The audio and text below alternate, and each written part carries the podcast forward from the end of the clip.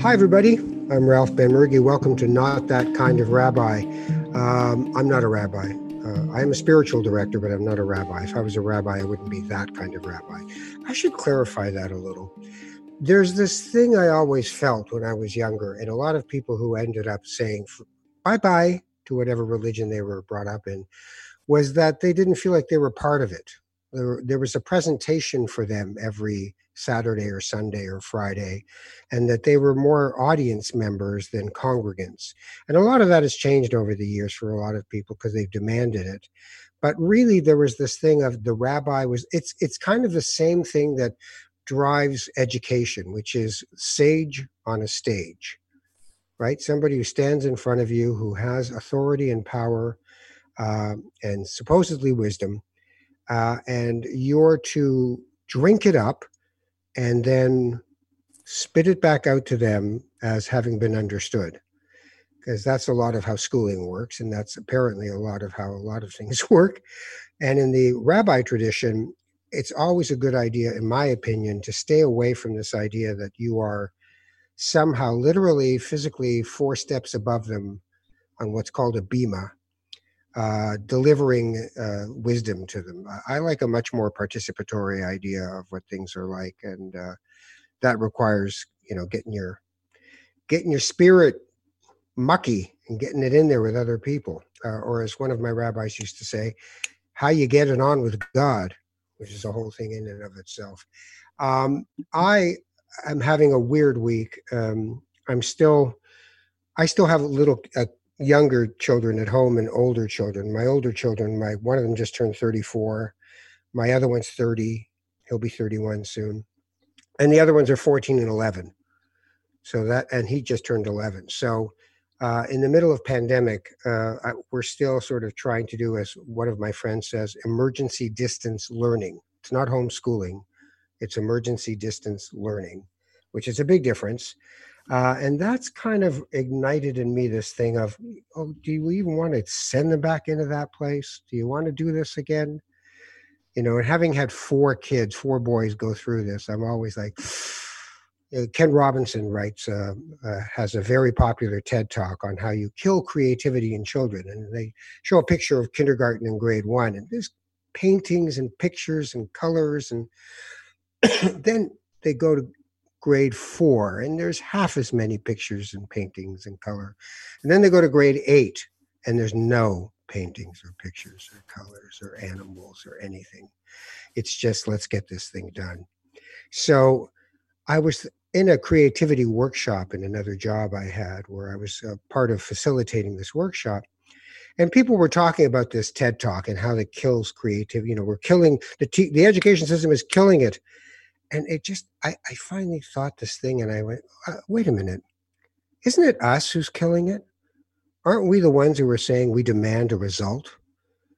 I want to see a mark. I want to see utility. I want to see a job. Aren't we the parents who are pushing the kids through the system to make sure that we're reassured that they're going to be okay whatever that means?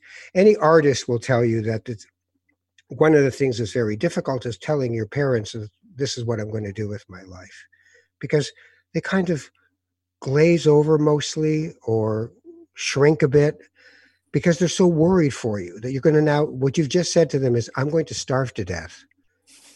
And they're like, oh my God, you, no, be a plumber. It's a 100K a year. Everybody needs a plumber.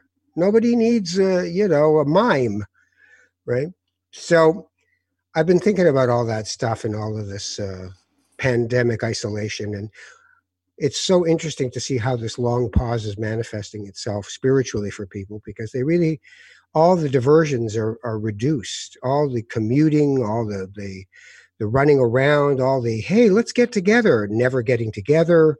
All those things are over for now and we just have to kind of come into ourselves in a contemplative moment. And i keep praying that we're going to get something better out of this and yet I keep thinking it's like the minute you open the gate again, we're all going to run back out there and buy stuff we don't need and do things we don't want and just waste so much good time. So I hope we all stay safe and well, but I hope that we just have to hold on a bit longer so we can try to imagine a different way forward.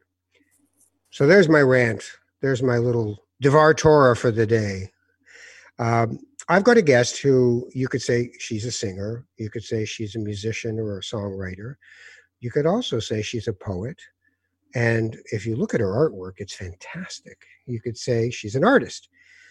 I don't think there's any difference between all of those things, but I'll find out from her what she thinks. Uh, and uh, I think the last, see, I remember the last time we met as being in Vancouver on somebody's talk show. And I don't know if she remembers this, but Jack Layton was also on the talk show. Uh, and so was a woman from the Fraser Institute. And we all went out for dinner after. And the woman from the Fraser Institute basically, basically came out and said, poor people are poor because they're not trying hard enough. And Layton uh, jumped up and I, I've known Jack. Well, I knew Jack for for a long time at that point, but he he can really get angry at these things, and he just waltzed out of there after ordering a bottle of wine for the table. And we did realize that we had to pay for that because he's gone now because he's so angry. And now I'm going. How much is the wine exactly? Um, all right, enough blabber. Sarah Slean is my guest right now. How are you, Sarah? I'm great. I can't believe that you remember that in such detail. well, it's because it's because first of all, what that woman said was so horribly insulting to people who, uh, mm-hmm. who don't have means, and also it was such a Jack moment. And that you and I, and I, I believe my wife was with us too, uh, we're all sitting there stunned. And then when we get over the fact that he leaves, then we realize he's left us with the bill. He's uh, he's so he was so passionate, like yeah. authentically passionate. Yeah. Well, he was a fighter. Mm-hmm. A, a, lot of people in the NDP, and I spent some years, you know, with that kind of folk after my CBC days.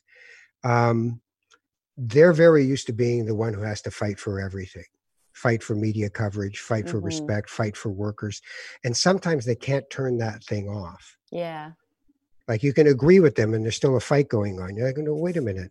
I, I said, um, never mind. it's in your DNA. There's nothing I can do about it. You know, I guess the world needs, I don't know if the world needs fighters. Hmm.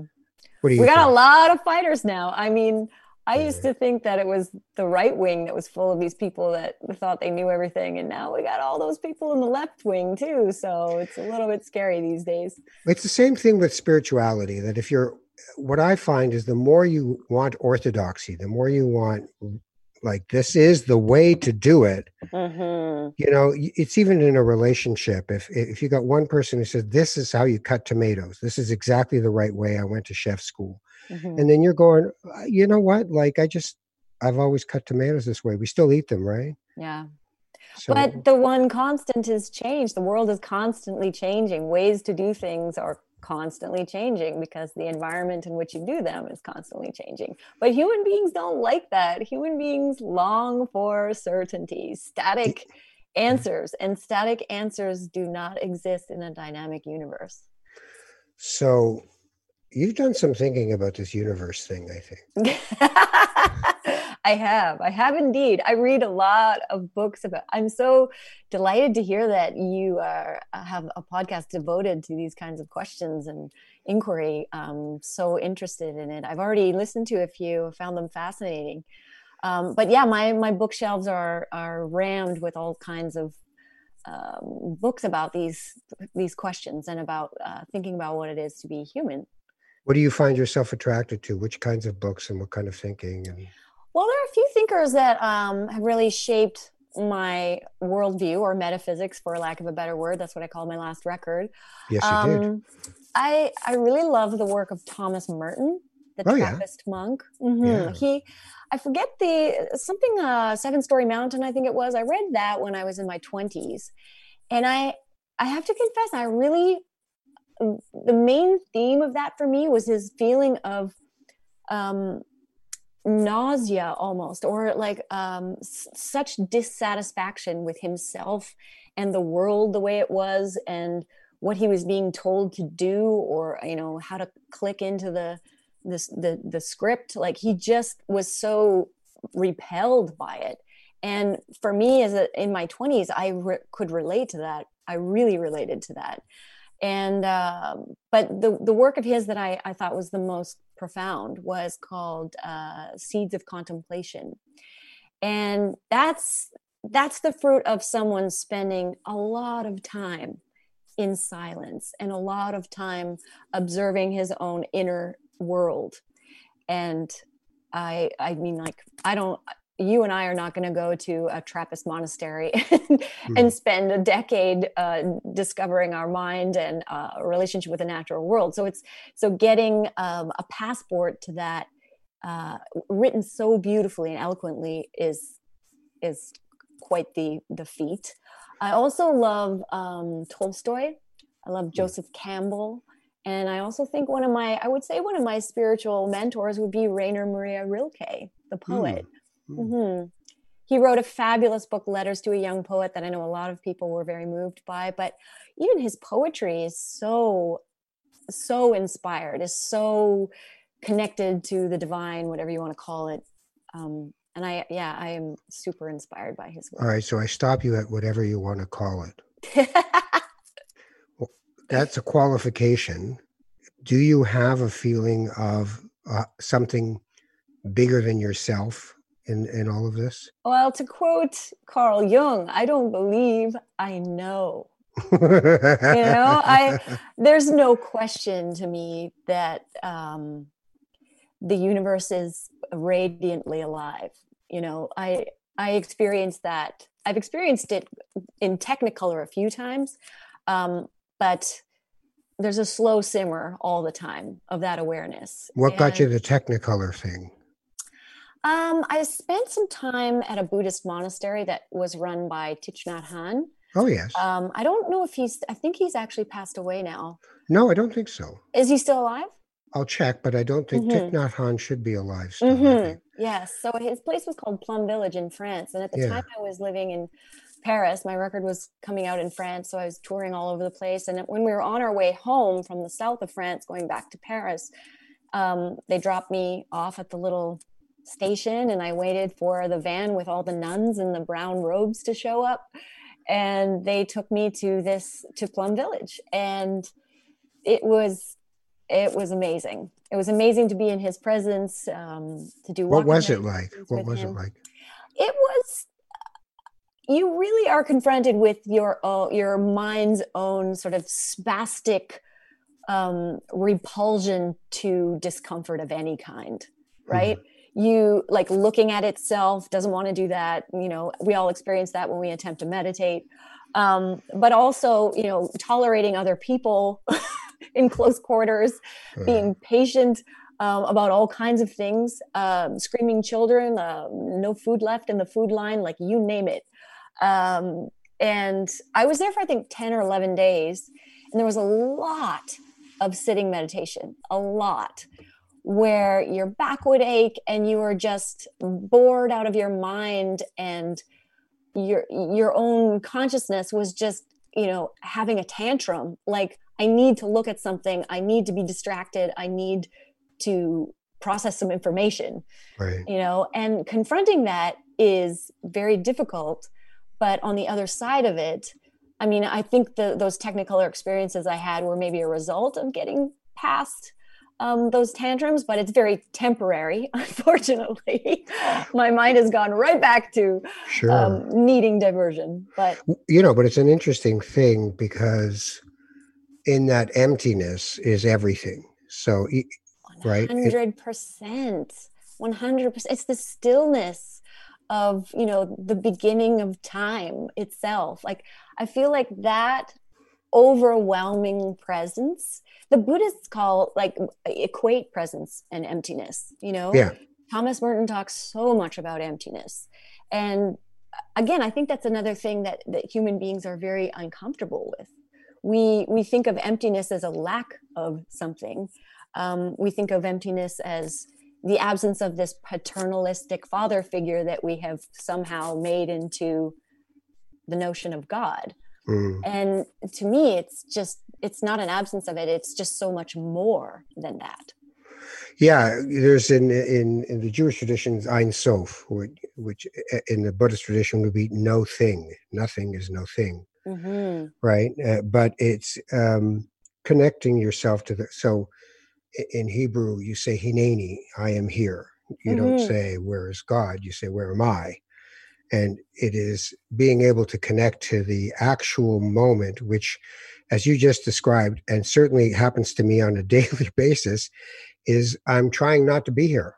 Mm-hmm. I walk mm-hmm. into the kitchen, I turn on the radio. I walk out, I turn off the radio, I walk into the other room, I get my phone out, I look at my phone, I, yes. I, I, I, go outside, I see where the dog is. I'm trying to figure out, you know, and I just, you know, I find it so incredible that human beings who seek know full well the richness of a journey and yet have so much difficulty being on that journey. Mm-hmm. And I, I've actually kind of drawn a bit of a conclusion from this. And then I think that that is the point of being here. Like it is in us, this longing that you're describing. It is a fab, it's, it's part of human beings. And I think it's deliberately that way or that way for a reason. You know, I think that the, the earth plane, um, the experience of being born and your consciousness growing and um, living suffering you know buddhist life is suffering it's mm-hmm. unavoidable mm-hmm. um, that's what this plane is about it's a mm-hmm. kind of refinement or it's a kind of uh, schoolyard if you will like that's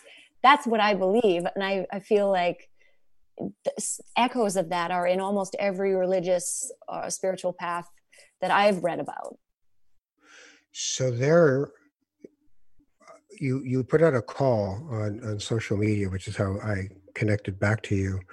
Uh, anybody want to start a utopian commune? so, w- w- what prompted that? oh, I. How have you been doing with the news lately, Ralph? Well, um, I think that I actually was in more despair about the state of the world before the pandemic started. Really? Well, because I, I, I work a lot with um, uh, environmental and political environmental groups, mm-hmm. uh, trying to help with communication. And there I am thinking, what is it I have to figure out to say to you to get it through your head that we're killing our planet, mm-hmm. that we're mm-hmm. killing Mother Nature? Like that we're literally killing mother nature like how, how many different ways can they try to get you to go hey mm-hmm. are you hello yeah. what the hell are we doing yeah and then we had to stop everything and for me it was like i said at the beginning of this program it was a bit of a blessed relief to be able to enter into an enforced stillness mm-hmm. yes and i think i think that as you said in your intro like this is a kind of moment of reckoning. It feels to me like nature finally went, I'm going to have to put you guys in your room for a while. It's, time, it's time for a timeout. It's time for a timeout. And I mean, there's no question that we're destroying the natural world, but there's also no question that nature is mightier than oh. human ideas. We, it's just mightier. And if we overstep, it will eliminate us. And you know nature will continue. Humans might not. I actually don't think that that's going to be the case. I think i have this kind of ridiculous optimism in terms of the fate of humankind. I, maybe that is uh, uninformed but, but i really Why, what what what fuels the optimism? Because i i'm well, a, i'm an optimistic person but i i'm very sad i am too and i i mean that's that's kind of why I put out that call on social media. It was kind of a, a tongue in cheek um, commentary on George Floyd and just the the terrible sadness you feel seeing violence and seeing suffering um, and feeling totally powerless to do anything about it. Um, and just seeing, you know, like the endless cycle of man's inhumanity to man, it can be disheartening, you know. But I I think people will take from this enforced pause. Uh, at least I feel like this is what I'm going through. I'm sort of reevaluating what actually matters to me and what I actually want to use my time for. How am I going to spend my hours? You know, like what have I missed the most during this pandemic? Doesn't matter that, uh, sure, 75% of my income evaporated, but but does is that what I care about? Am I, uh, you know, I'm in a position where I don't have to really super freak out about that just just yet. But is that what I'm missing the most? No, I'm missing the interaction with human beings, and not just the humans that I love. I'm missing going to a cafe and yeah. and exchanging energy with people who are like old people, like little children, people like strangers, you know, to see human lives and to exchange that invisible energy exchange that happens that provides us with this kind of inexplicable uh, joy and contentment. That's what I miss. I miss my fellow human beings. I mean, mm-hmm. and and that I think that that's waking some people up to uh, priorities and what truly matters and you know seeing how that particular tweet about utopia blew up um, oh yeah. What kind of responses did you get? Like wow, what did people say? i think that this is a very common hope or common longing in in human beings you know like community is so essential to our well-being. We are social animals and the world is kind of constructed so that you're in a little nuclear family unit or a partnership and it's a very small little bubble but you know that is a great thing to share love with your your intimates but the larger community is also responsible for so much of uh, the human experience of joy. And and being removed from that i think opens a lot of eyes like wow like my life is less rich now. You know like even the experience of trying to do online concerts. I've done two so far and i'm going to do a third next week. Um, I thought, oh, this is going to be lame. This isn't the same as being in a theater with people. This is so weird. And I'm just playing my old piano in my living room. It was magical just to connect with faces on a computer screen, seeing them react to the music, doing, you know, taking Q&A sort of situation, hearing people, seeing them in their various environments, enjoying the mm-hmm. chat room, enjoying the songs. Like it was amazing this is food for human beings you know like being together. And uh, maybe i don't know if this is naive but i think maybe people will reorganize their lives after this to include more of that. So there's the thing. That desire to to go towards the light and that oh look a squirrel uh, that makes you go, maybe next week I'll go look. Yeah. Like when you went to Plum Village, you were obviously seeking something and, and you had a, a wonderful experience, but then you said it doesn't last. Mm-hmm. So, how do you sustain your spiritual, uh, as they say in Yiddish, zets, your, your, your spiritual energy? I mean, because I see it in your paintings, I hear it in your mm-hmm. voice. So, what's the fuel that you're using? Is it organized unorganized personal shared? How do you do mm. it that's interesting. So in music there i find that there are you know it's a basket of skills and i mean i've spent a lot of time uh, crafting some of those skills like you know learning to orchestrate and write for strings and and do a lot of tech and figure out all these things. I can grow those skills, but they're nothing without that central fire of inspiration. And every artist or every writer of any kind knows what that feels like and they recognize it when it happens. And for me, it's very directly related to a sense of wonderment. And I can actively cultivate that, but I can't boss it around. I can sit down upstairs, go through my orchestration text, open up Cubase, and get super nerdy about upgrading my skills. But I can't I can't get that magic flame going unless I actively uh, attend and wait for that magical muse. And you can obviously, I don't know if you've read Steven Pressfield's War of Art, one of my favorite books on being an artist he agrees that there is this kind of magical muse inspiration feeling that we're all waiting for that ignites the work that we love the most and connect with with the most. But there's a way to make it easier for for that muse to visit you know? So you can't force it and you can't boss it around but you can open the door and make it nice and cozy in your studio and right. you know return to your writing desk at a certain time every day and just lay out the welcome mat for it. And so that's that was the so the eat pray love woman elizabeth gilbert was that her name? Yep. Yeah so she wrote something about that at one point where she said the muse is like the horse that runs by. You're not you can't ask it when it's going to run by but if you're not available you can't hop on 100% did you read the mm-hmm. book big magic? No. That was one of hers and i i completely adore that book. It's so but war of art i think might be my absolute favorite. He yeah what's his name? Pressfield? Pressfield yeah. He talks Steven about pressfield okay. resistance and how you know, I think Margaret Atwood once said she'd she'd always rather do the dishes than sit down to write.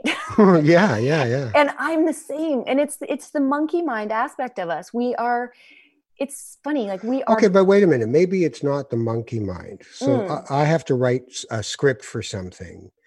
Um, or I have to just write a piece. And mm-hmm. I I'm downstairs and I'm like, you know, the computer's on the third floor. Like, so far away. Yeah, yeah. So maybe you know one of the kids needs something, and well, you know, I I I like cheese a lot. Yeah. I think I'll eat some cheese. I'll just eat some cheese. And then the I'll watch. Floor. I'll watch Deep Space Nine because I have to make sure I've watched every episode of every Star Trek series ever made. and then I'm like, "What is wrong with you, Ralph?" I'm like, "Is, is this your ADHD? Is this the story of your life?" And then I realize there is a moment that comes. The horse does go by. Yep. And then you get on it, and I write like that at that point. I'm just like, mm-hmm. yeah. So I think we're a little hard on ourselves, but I also think that there's so many different strands in what you're saying about different parts of the same result. Mm-hmm. You know, so some of it is the muse, some of it is availability and stillness, some of it is seeking, actually having a desire to find something greater than ourselves. And I and the other part is suffering, samsara, you know, the Buddhist samsara, the, the, the clinging and grasping that is part of yep. human nature. Mm-hmm. No, but I'm Sarah Slean. Like, mm-hmm. you know, what do you mean? It's mm-hmm. like when I mm-hmm. used to go to the Toronto Film Festival and watch people at the uh, at the table for who could get into the party and who couldn't, hearing them yelling, "Do you know who I am?" Yeah. And I wanted to get a T-shirt that just said, "Do you know who I am?" Because people would go, "Come on, they know who you are. Go in." And I'd be like, yeah. "No, I, like I never snuck into a concert. I'm not that guy." Because I just thought if I get caught, I'll be so humiliated. I don't even know what to say. But we get so there's so many different things pulling on the same person. And then when I saw your utopian commune, I thought, well, what's her utopia? Because your hmm. utopia might not be the same as the guy who thinks you know two wendy burgers and, and an nfl football game is utopia. So yeah i mean all utopias have failed like every single one. So this is a this is a pipe dream. But i think all humans have within us this deep desire to connect with the muse with the magic of existing with that magic of existing that's in other people. Like we have we are made of that longing but we're simultaneously and equally afraid of that. What are we afraid of? Connecting to the the the spark of all life being totally seen by someone else you know mm. making those authentic connections with you know the source of life in nature or in other people. Like we're afraid of it. And so but being seen will be, will reveal our lack of worth? Is that what we're afraid of? I, I think that that we this relates to the craving and aversion you're speaking of is that and the the ego you're talking about. Don't yes. you know who i am? It's like we we grab on to the masks we make for ourselves because yes. we're afraid of letting go of those masks and I mean, I'll tell you, being a, a musician uh, is yeah. a masterclass in having to let go of masks because, you know, the world, the public is fickle. Your music changes, the world changes, like all kinds of things. Mm. As I said, this is dynamic universe. Nothing is static. And when we, in our 20s, we spend all of this time and energy building that mask, the persona, right? We construct the ego and we're like, hey, my ego's looking really good. And I hmm. like where my ego's taking me. like how people react to my ego. And then then it inevitably blows up in your face. Right. And or that, you're you're now vulnerable because it's, it's like when when I was a, a, young a young guy and we were doing stand up comedy and stuff, and uh, you know you'd get a good review, mm-hmm. and you tell everybody you'd gotten this great review and it was great, and then you get a bad review, and you'd freak out about the bad review. Yeah. And I, I used to I had to tell myself, wait a minute, if you're willing to believe them when they say you're good, not when you know you did something good, yeah. then you've got to believe them when they say you suck. Mm-hmm. Right. So ego also leaves you vulnerable to other people deciding whether or not that's an acceptable version of yourself. 100%. And I I always tell young artists to read the Bhagavad Gita because in that scripture Arjuna says to or Krishna says to Arjuna, I think he says that he says you have the right to your labor, you do not have the right to the fruits of your labor. Mm. And I think that about making music. It's like I make music from an authentic place, from that spark of wonderment, from that mysterious, you know, geyser of energy that sometimes blesses me. I make it from that place. And what happens in the world with it is none of my business. That's so a, have the way you have go. to think. you have oh, yeah. to, yeah. yes, letting go. That's that's what this schoolyard is all about. It's like the ego mask and that we create is not us. The, the thing that is us is that magical, mysterious power pushing the blood through your veins right now. It's mm. the thing that makes, you know, arugula grow in my backyard.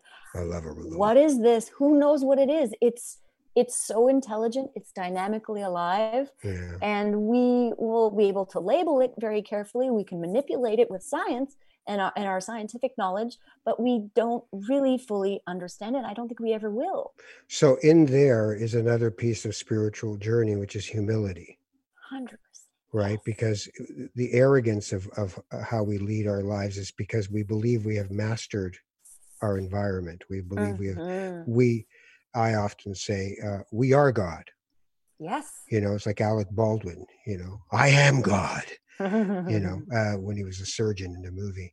Um, and we do, we can't help it, right? Like, it doesn't matter if there was a, a, a violent thunderstorm last night. I was in bed and it didn't mean anything to me unless the tree mm-hmm. went through my roof. It's not mine.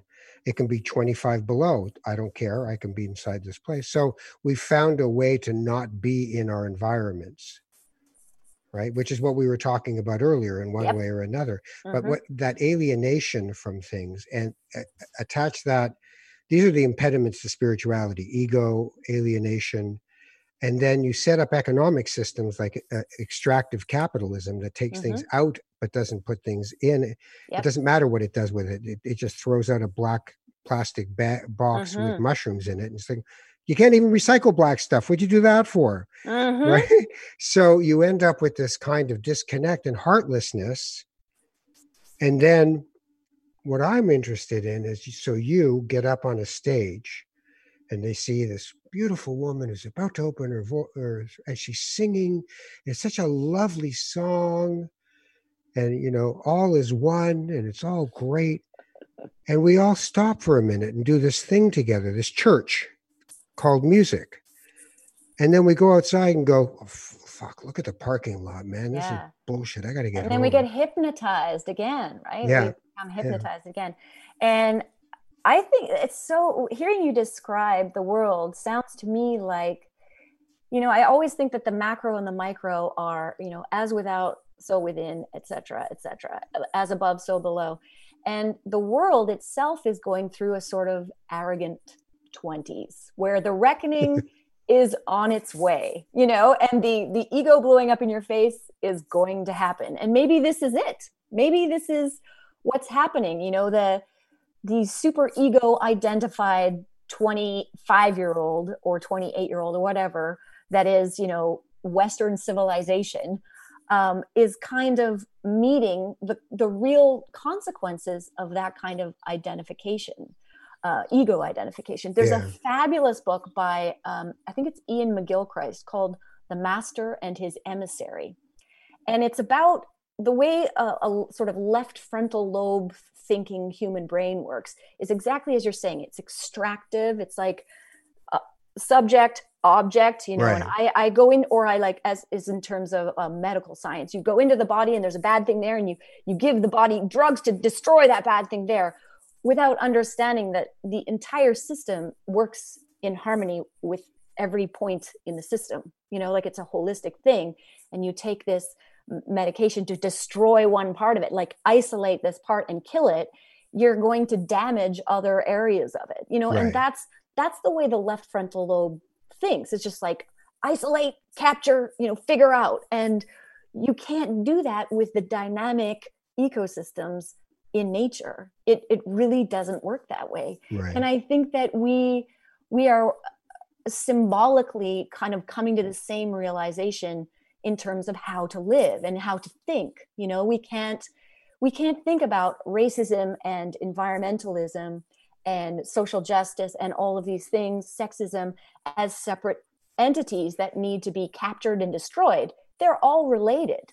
Right. all so related. The, so the the thing you're describing is like left lobe whack-a-mole right yes right something yes. pops up and like right now, uh, it's just the realization of the systemic racism in which we live. And that's going to be everybody's interview for two and a half weeks and three weeks. And then s- with sorrow, I say, we will move to the next thing.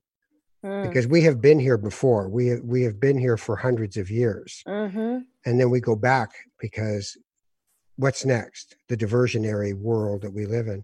But I, I wonder but my point is, I think that these things come from a similar kind of consciousness, that right. one that separates subject and object. Yes, Martin Buber does it. I and thou, yes, I yes. and it.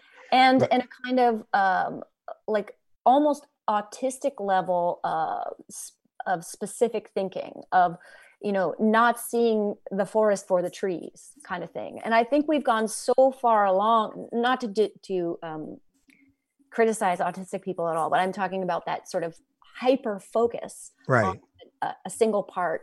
And I think we're moving away from that kind of thinking because we're realizing that all of these all of the problems that are really reaching a fever pitch in society right now all stem from that kind of consciousness. And we are overdue for an expansion of consciousness. And i really think and i hope that that is underway right now because all of the institutions that the ego left brain frontal lobe kind of thinking have brought us those institutions are all failing. They're failing in a massive way so where does where does religion go into this? Is there any room for it or is it just like oh screw that that's just another problem no i think i think it won't be organized religion. I think it will be uh, disorganized religion.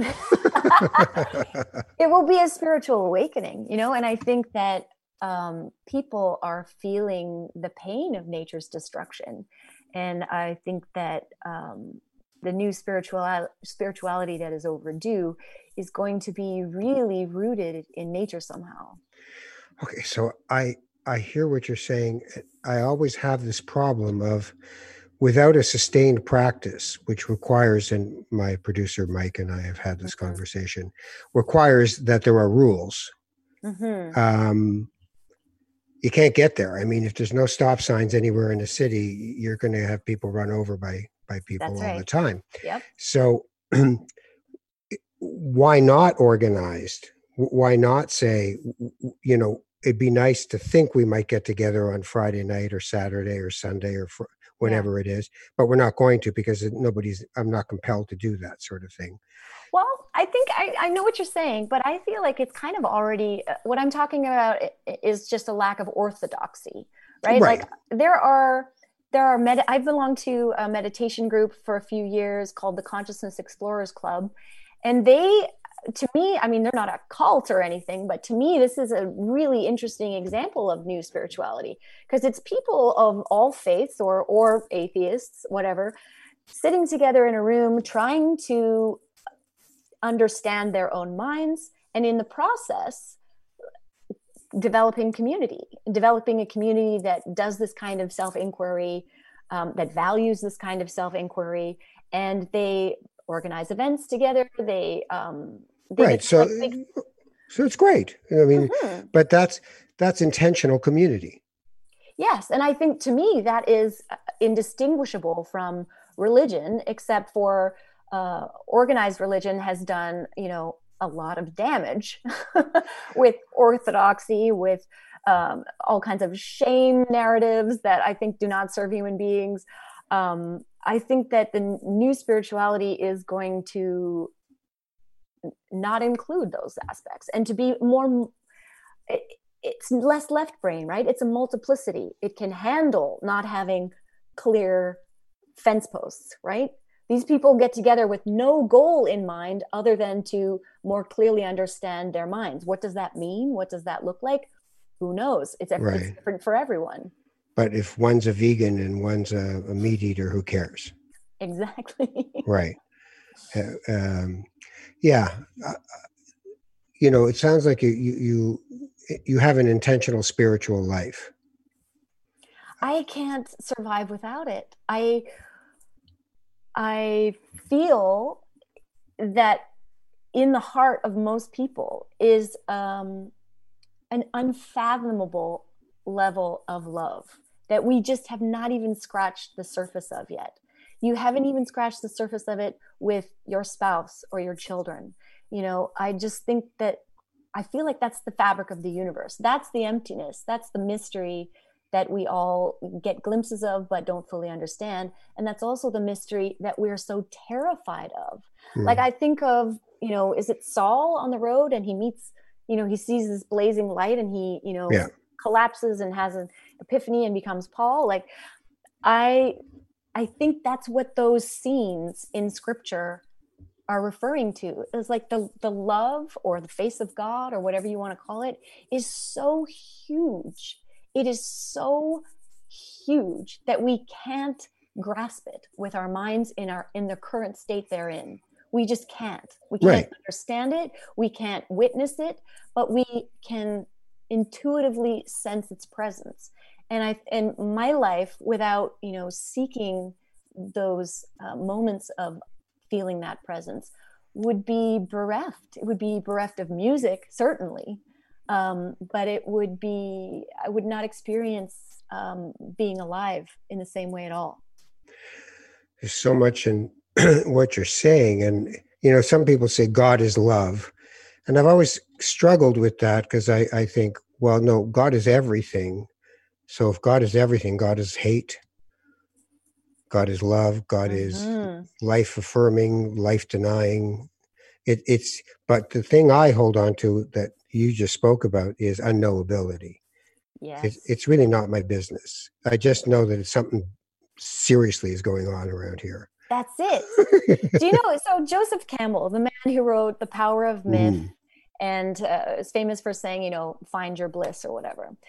There's a beautiful story of him going to visit some wonderful sage guru in India somewhere. Um, and he was trying to get this visit with this very important person. It was very difficult. Finally, he got in, and you're only allowed to ask this man one question. And he said to him, "If if God is everything, um, how can we say no to any of it?" And this is you know this is a profound question and the guru just looked at him and i don't remember what he said but then later said to his assistant the american is very close to enlightenment mm. and i right. thought that was so beautiful because it's true like you know in in the bible which i've read a few times as well like i feel like all of the trials all of the the betraying of god all of the hmm. sinning mm. all of the error is part of the the necessary tr- the formula to getting closer to this understanding that love is the love is God, this patient waiting for your errant son who has done all of these ridiculous things, but finally makes his way back to you. And God or love or whatever it is welcomes this, you know, sinning son with open arms. That to me is like, that's what's going on here. We are here to make yeah. all of these mistakes in order to peel away all of these masks, to peel away all of the uh, what's unimportant to finally come into contact with the throbbing heart of existence itself which is to me that profound love. Why do you keep saying or whatever it is? Well i feel like the word god has been so twisted and changed and yeah but you can re-own it well, I'm I'm in the process of reowning it. I'm tired of people telling me, like you want to. I always say to people, you want to buzzkill at a party, just say the word God. Right. right, but t- tough shit. I mean, like I'm sorry, but eh, I have to call it something. I don't really know what it is, but I got to give it something as so I can focus my mind on unknowability. Yes. yes. That's hard enough as it is, right? Well, in Taoism, they say, you know, the Tao that can be named is not the Tao. Right. And i think that that's pretty true. And when you say god it's it's again the left brain sort of drawing this little fence around something trying to isolate it and define it. And so maybe know, we should call it or whatever it is. Exactly. I'm going I, to worship whatever it is. I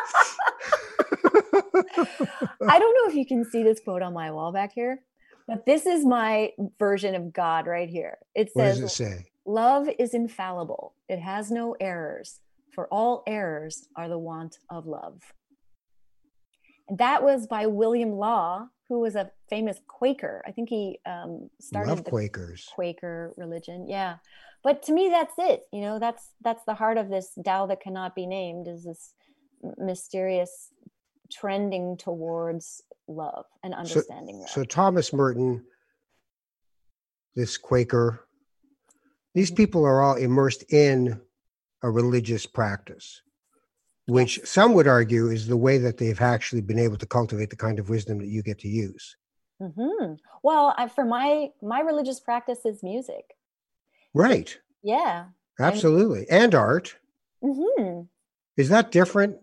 Is it like because the communion between you and a canvas and you and an audience are two different things? Absolutely. Um, you know, one is a very silent, um, eye based practice where you're making something that will be still and, you know, solid. Whereas the other one is totally invisible and happens Ooh. across the axis of time and then vanishes, you know, and right. it's nothing you can see and stare at and, um, and, you know, absorb with your eyes.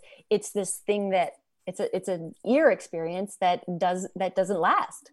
It's ephemeral. so, so there's an interesting thing because the so the in a buddhist lens or in, in many mystical spirit, spiritual practices in different religions through the lens of that um, painting would be idolatry Mm. Right. You, yeah. Like if you if you make a painting in in a Buddhist monastery, you, they'll expect you to roll white paint over it to, right. as soon as you're finished. That's the right. mandala, right? Yes. Uh, and then what you said about performing, as when I think to the days of performing that I've done in my life, it I used to host a lot because if you were a stand up and you had an act, you could only go back to the gig once every six seven months because the same audience is going to see your act and that's not a good thing. Mm-hmm. uh, so as a host you could just be with the audience that night. And the thing i learned was don't try to do last night's performance. Yes. Right? Like we killed we were just in kamloops and we killed and now we're going to vancouver. And then you think yeah let's do that. You you have forever. to yeah you have to be where that night is mm-hmm. with, with that audience doing that thing Mm-hmm. So it's much more. So art itself, you can tend to attach more easily because there's the permanence idea when you make a painting. That's right? it. That's it. But I find that's fascinating. Yes. Um, and the the the lesson of impermanence is unavoidable, though. I mean, that painting, you know, may last 50 years, but eventually, um, whatever it is, is going to disintegrate. So it, it yeah, is, but I want to put it on my wall Right. That's the idea. Put it on yeah. your wall and walk by it every day. You can't mm-hmm. put last night's performance on the wall. That's right. Well, some people would say like a recording is that, but again, okay. But if you sat around listening to your own recordings every no. night, then then you have a serious problem. You're either like, I'm never going to be good enough, or my God, I'm good. Right. I'm neither of those. So I hope not.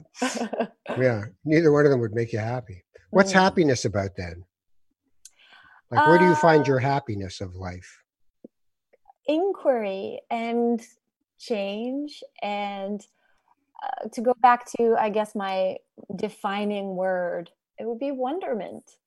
Hmm. I'm, I'm, I think Glenn Gould said that the the purpose of art was to cultivate a sense of a constant state of wonder and serenity and I, I really cling to the first one because serenity seems to be in short supply in the internet age but uh, wonder for me is always an abundant supply. And i think that um, that's where my music comes from. That's where um, my desire to grow and continue comes from. And i think um, I, I would like to think that it makes one gradually a better person because the more appreciation we have for um, the truly wondrous things that are in our life lives if you think about it like it's first of all it's astonishing that our bodies work the way they do it's astonishing yeah well, wait, wait, wait. when you get older you'll start okay. going you know what this thing isn't quite working the way i think it's supposed to be working all my knee bothers me it's all good leonard cohen i used to uh, right. uh, i ache in the places i used to play right Yes, but I mean, that, there's a man who knew about wonder. He had a state of wonder about his own spiritual agony. You know, yeah. like he had a state of wonder about um, a dissatisfied search for God or a dissatisfied search for, you know, something complete in a romantic relationship, something complete yeah, yeah. in a I, sexual relationship. He he had a state of wonderment about all of those things. So and I interviewed I, I, interviewed him once. I don't mean to interrupt, but I, I have to tell yeah. you the story before I forget it. I, I, have it. So I interviewed him once for radio in a long long form interview. TV, you know, you get five minutes, but this was like one of those uh, CBC 17 minute jobs, which I I loved long. I still love long form interview. I think it's much more interesting. So I'm interviewing him, and I said, "So, I guess like you're you're a Buddhist now."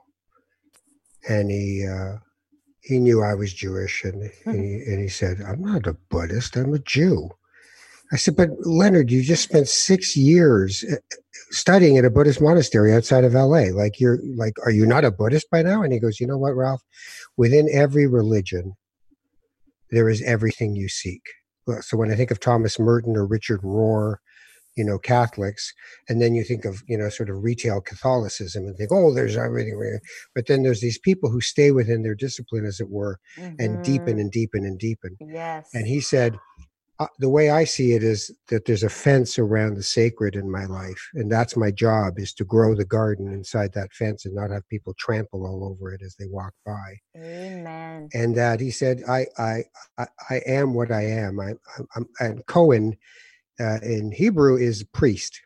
Hmm. Right. If you're, there are three levels of being in it. Kohanim, the Cohens, are the priests, uh, the highest order. The Levites are the holy men underneath them, and then the Israelites are commoners like me. So uh, Levites, for instance, uh, cannot be, and Cohens cannot be near a dead body. Mm. Right. So in a funeral home, they're behind a, a, a glass watching the the funeral service from there mm-hmm. and and they're they're not they're not to engage with it but my point is that what he felt was you know like if your if your commune uh, has its slogan which is or whatever it is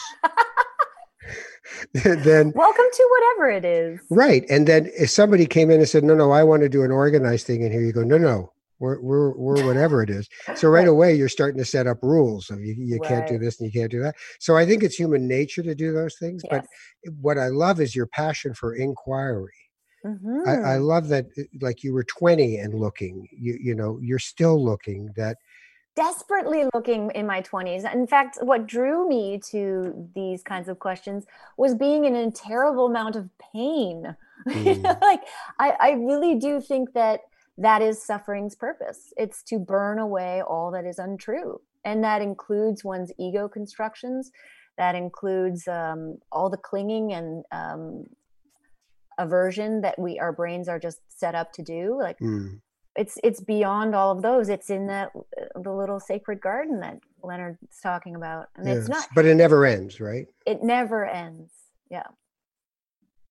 My goodness. So all beautiful. this because I saw a tweet of yours. beautiful. Who knew? I know. It's right? a lovely thing. It's a lovely thing. So life sounds rich. I'm not big on happy or unhappy. I'm big on rich or, or poor. Yes, and I think that's that's a really great way to think about it. I mean, I am more comfortable with uncertainty now than I have ever been in my mm, life. That's big. It is. And I'm also more um, deeply connected to that sense of wonder I'm talking about than ever before. Um, I've experienced the first big losses of my life too. Like I, my grandmother, who I loved very, very much, who was a really inspiring person in my life, she passed away last this year, um, and that was, you know, like these are great lessons in that, you know, this is it. There's no dress rehearsal. Right. This is it right now. It's happening to you right now, and to never lose that sense of awe, gratitude, wonderment at even the stuff that sucks you know? Even the distressing news. I, I have so much pleasure in eating a tomato from my garden. Like it's maybe a little bit weird but not really. No no it's it's um it's a connecting piece so when your grand grandmother died mm. um where what happened where'd she go Ooh, oh, we're going there too. Mike is scratching his beard. okay, well, I'm just going to put out there my my feeling. I think that we are very special creatures. Maybe that's my human arrogance, or I just think existence with uh, human consciousness is a very unusual thing in the story of Earth, at least the story of Earth mm. that we know about. So I think that, you know, we are a product of the intelligence that is the universe, but there's extra intelligence there, you know, like human consciousness is unique for a reason. And well, that's at least what I think, but cannot prove. Um, and I think that when we die, our, the organic matter that is us, you know, dissolves back into the um, quantum soup, if you will, mm. this field of time and space that we walk through. But the the something that is the the consciousness or the intelligence, I'm not so sure that it's just simply a camera angle that you know dims and closes and fades to black. I actually think that it that something about it persists. Um, I I don't know exactly how, and I don't know exactly what persists, but I um, I do think that something persists, and I'm pretty sure it's not anything to do with our ego constructions.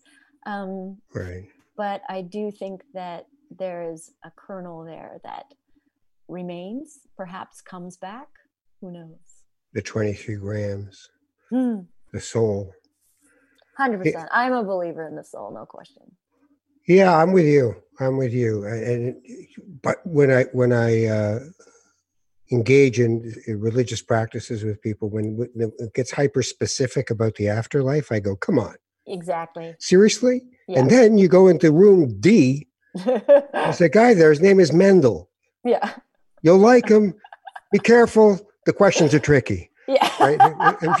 I'm just like, come on. Like, yeah. we have no clue but I do sometimes like, and I also have a problem with this, you know, in in in, in religion at times, this how special we are that we are the special beings of and that this god is having mm-hmm. a conversation literally with hi sarah how are you mm-hmm. you know it's like mm-hmm. what yeah there's not a guy who's actually checking up to see how i'm no. doing this is not transactional but I also think the other extreme, like I, I, think that the, you know, Carl Sagan's pale blue dot and how tiny mm. we are in the universe, like right. I also think that the the odds of the Earth being calibrated perfectly for this specific kind of life is so I mean, it's just a spectacularly improbable event that we have arisen.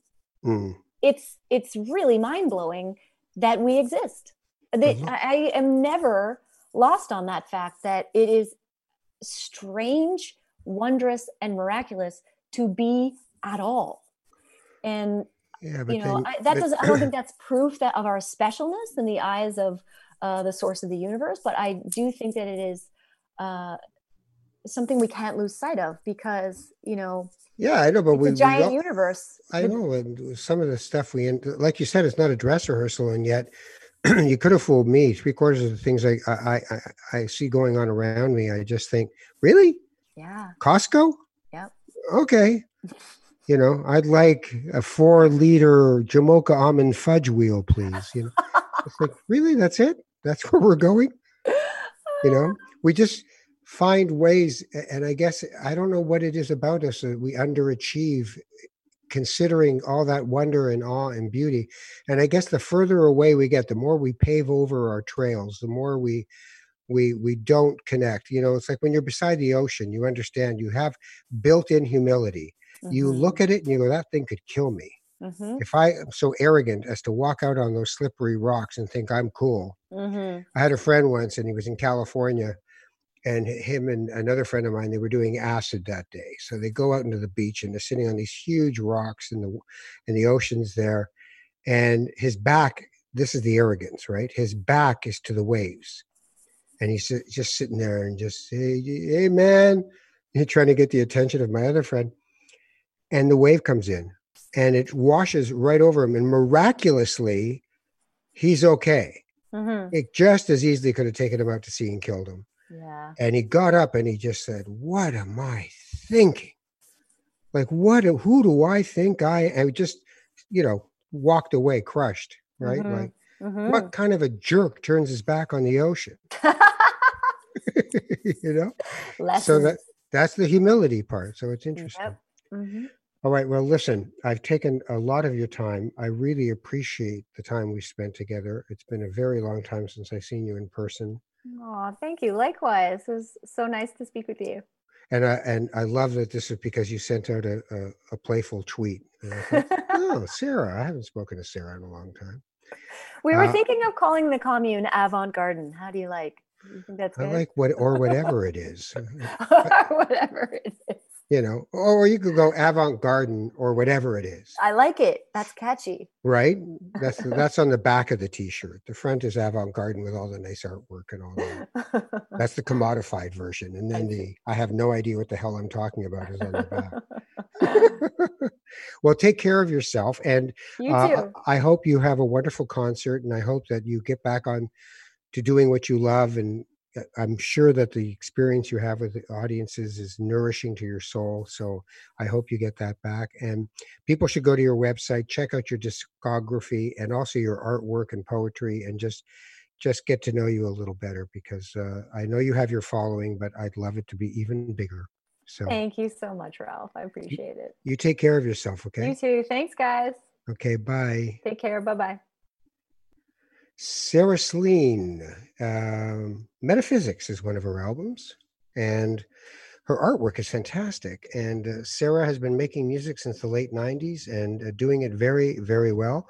Uh, it was in the middle of a tour with Hawksley Workman, and uh, that got stopped by all this pandemic stuff. But um, they do have music out that they've done together, so you can listen to that. She also does uh, stuff with uh, orchestras. She literally writes orchestral um, music with people and performs that as well. Very dynamic, very interesting. Uh, I do have a personal plug, two personal plugs actually. Uh, one, well, three. One is if you like Not That Kind of Rabbi, please subscribe uh, and, uh, you know, give comments on what you think the show is and how eh, whether you like it or not. Uh, we're trying to build the audience. Uh, podcasts take a while to build you know uh, so we are doing that and we're building that audience but we can only do it with your participation so not that kind of rabbi facebook page is where you might want to go to sort of figure things out or leave your comments while you're there you will see that i am doing starting Well, I've started one uh, this week, and I have another one starting next week. Uh, aging to saging workshops. And these uh, workshops are for people who are interested in the journey into being an elder, not a senior, not looking for a discount at Shoppers Drug Mart, but an elder, cultivating your wisdom, taking stock of what your life has been, and finding a way to renew your purpose as you get older. We live in an age that is deeply entrenched in ageism. And it, part of that you can see by the fact of if you ask anybody, would they want to be in a long term care facility or in a low income retirement facility? They will tell you no. And there's a reason for that. We don't cherish the people who at the beginning of life enough, and we don't cherish them at the end of life enough. So the workshop is one I've done before and one I'd love to do with your participation and I'm glad to organize them online with you and your group if you want to do one as well. So that's um, aging to saging workshops. And the last thing is uh, I've got two uh, series that are available on uh, Amazon Prime. On uh, Amazon Prime, you can get My Israel, a documentary series I did traveling back to Israel to see that country and Palestine through my Moroccan Jewish eyes and the uh, other one is called God Bless America, and we did it. We did it in 2008 during the presidential election cycle about religion and politics in the United States. This is when Obama was uh, uh, elected to the highest office in the land. If you can remember back before all hell broke loose. But I really love doing that documentary series, and it's still absolutely valid today. So um, My Israel or God Bless America are both available on Amazon Prime. And if you watch them, please leave a review. We've just put them on, so there's no reviews right now. We want to get people uh, talking about them, but I certainly enjoyed them. They're uh, five and six part series, both of them. So that's that. That's my spiel. So if you want me, just uh, go to Twitter at Ralph Benmergui, or you can go to Not That Kind of Rabbi, the Facebook page. And you can always find this podcast by just typing in Not That Kind of Rabbi, and all the podcatchers will find it for you. That's it from moi. Take care of each other, and uh, we'll see you soon. I'm Ralph Benmergui. Bye.